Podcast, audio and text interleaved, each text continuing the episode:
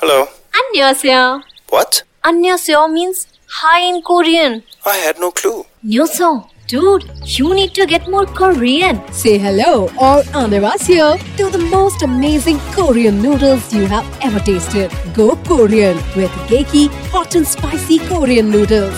Great tasting Korean flavors at just rupees 49. Try today. Geki Korean noodles. Can't get more Korean.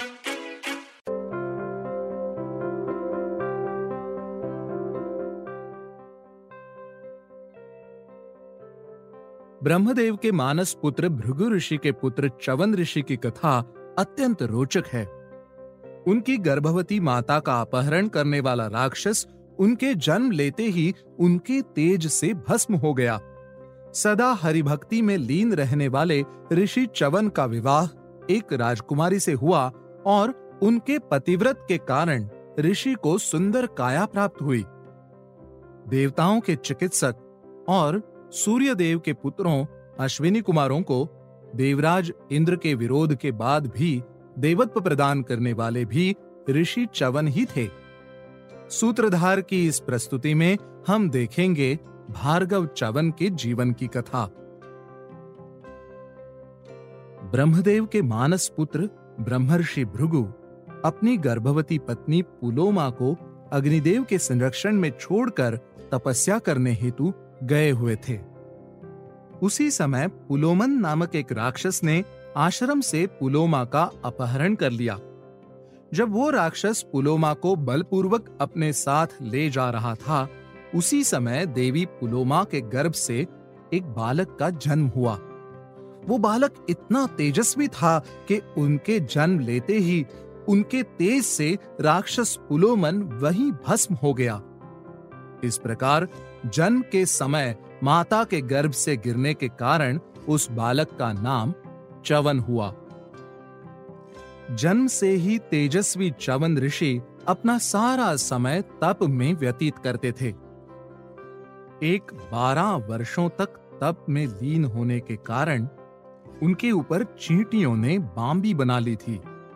उस बांबी ने ऋषि का सारा शरीर ढक दिया था। एक दिन महाराज शरियाती अपने परिवार और सैन्य बल के साथ वन में विहार करने गए हुए थे।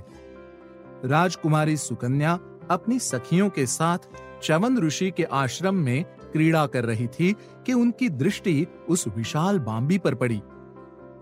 पास जाकर देखने पर उनको उसके अंदर से दो चमकते हुए रत्न दिखाई दिए। राजकुमारी ने कौतूहलवश एक नूकीली सीख से उस रत्नों को कुरेदने का प्रयास किया। उनके ऐसा करने पर उनसे रक्त की धारा बहने लगी। वो रत्न ऋषि चवन के दो नेत्र थे, जिन्हें राजकुमारी ने अपने कौतूहलवश फोड़ दिया था। बांबी से रक्त की धार बहते देखकर राजकुमारी और उनकी सखियाँ घबराकर वहाँ से भागकर अपने पिता के पास चली गईं। अपने पिता के पास जाकर उन्होंने देखा कि महाराज शरियाती और उनकी सेना सभी दर्द से व्याकुल हैं।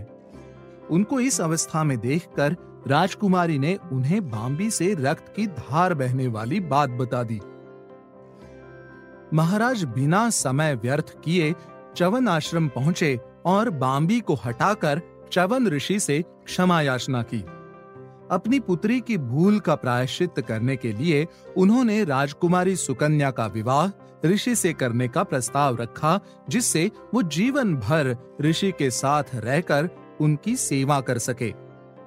चवन ऋषि ने महाराज का प्रस्ताव स्वीकार कर लिया और उनका विवाह राजकुमारी सुकन्या के साथ, वैदिक रीति रिवाज के साथ संपन्न हुआ। सुकन्या चवन ऋषि के साथ उनके आश्रम में रहने लगी और उनकी सेवा शुश्रूषा में अपना समय व्यतीत करने लगी। एक दिन देवताओं के चिकित्सक अश्विनी कुमार चवन ऋषि के आश्रम में पधारे और इतनी सुंदर राजकुमारी को जीर्ण शरीर वाले चवन ऋषि के साथ रहते देखकर उन्होंने सुकन्या के समक्ष उनसे विवाह का प्रस्ताव रखा। सुकन्या एक पतिव्रता स्त्री थी और उन्होंने बिना विचार किए अश्विनी कुमारों के प्रस्ताव को ठुकरा दिया। उन्होंने अश्विनी कुमारों से उनके पति को ही स्वस्थ और सुंदर रूप प्रदान करने का आग्रह किया। अश्विनी कुमारों ने सुकन्या की बात सुनकर चवन ऋषि से उनको स्वास्थ्य और सुदृढ़ शरीर प्रदान करने की बात कही। चवन ऋषि ने अश्विनी कुमारों की बात मान ली।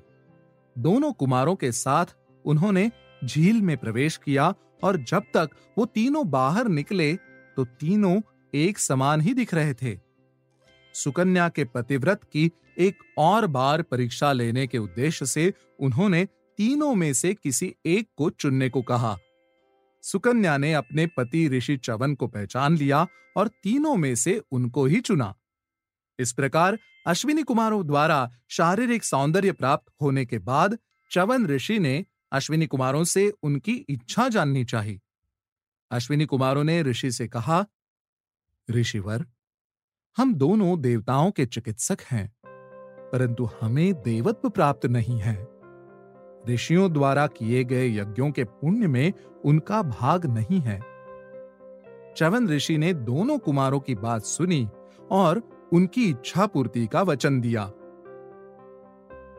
कुछ दिनों बाद एक दिन महाराज शार्यती अपनी पुत्री से मिलने चवन आश्रम पधारे। अपनी पुत्री को वृद्ध चवन ऋषि के स्थान पर एक सुंदर नवयुवक के साथ देखकर उनको अत्यंत क्रोध आया और उन्होंने सुकन्या से सारा वृत्तांत बताने को कहा। सुकन्या ने अपने पिता को शांत करते हुए उन्हें सारा सत्य बता दिया। अपने दामाद को सुंदर और युवक देखकर राजा अपनी पुत्री के लिए अत्यंत प्रसन्न हुए। चवन ऋषि ने महाराज शार्यती से एक सोम यज्ञ आयोजित करने का आग्रह किया। ऋषि के कथनानुसार राजा ने यज्ञ का आयोजन किया, जिसके पुरोहित चवन ऋषि स्वयं थे। जब यज्ञ की आहुति का समय आया तो ऋषि ने अन्य देवताओं के साथ अश्विनी कुमारों को भी आमंत्रित किया। देवराज इंद्र को यह बिल्कुल भी अच्छा नहीं लगा, और उन्होंने क्रोध में आकर कहा, ये दोनों देवताओं के चिकित्सक हैं। इनको हमारे समान स्थान देना अनुचित है। ऐसा कहकर इंद्र ने चवन ऋषि पर प्रहार करने के लिए अपना वज्र उठा लिया। इंद्र को इस प्रकार आक्रामक रूप में देखकर चवन ऋषि ने अपने तपोबल से उन्हें वही जड़ कर दिया और एक मद नामक दैत्य को प्रकट कर इंद्र को खा जाने का आदेश दिया। मद अपना रूप विस्तार कर समस्त सृष्टि को खाने लगा।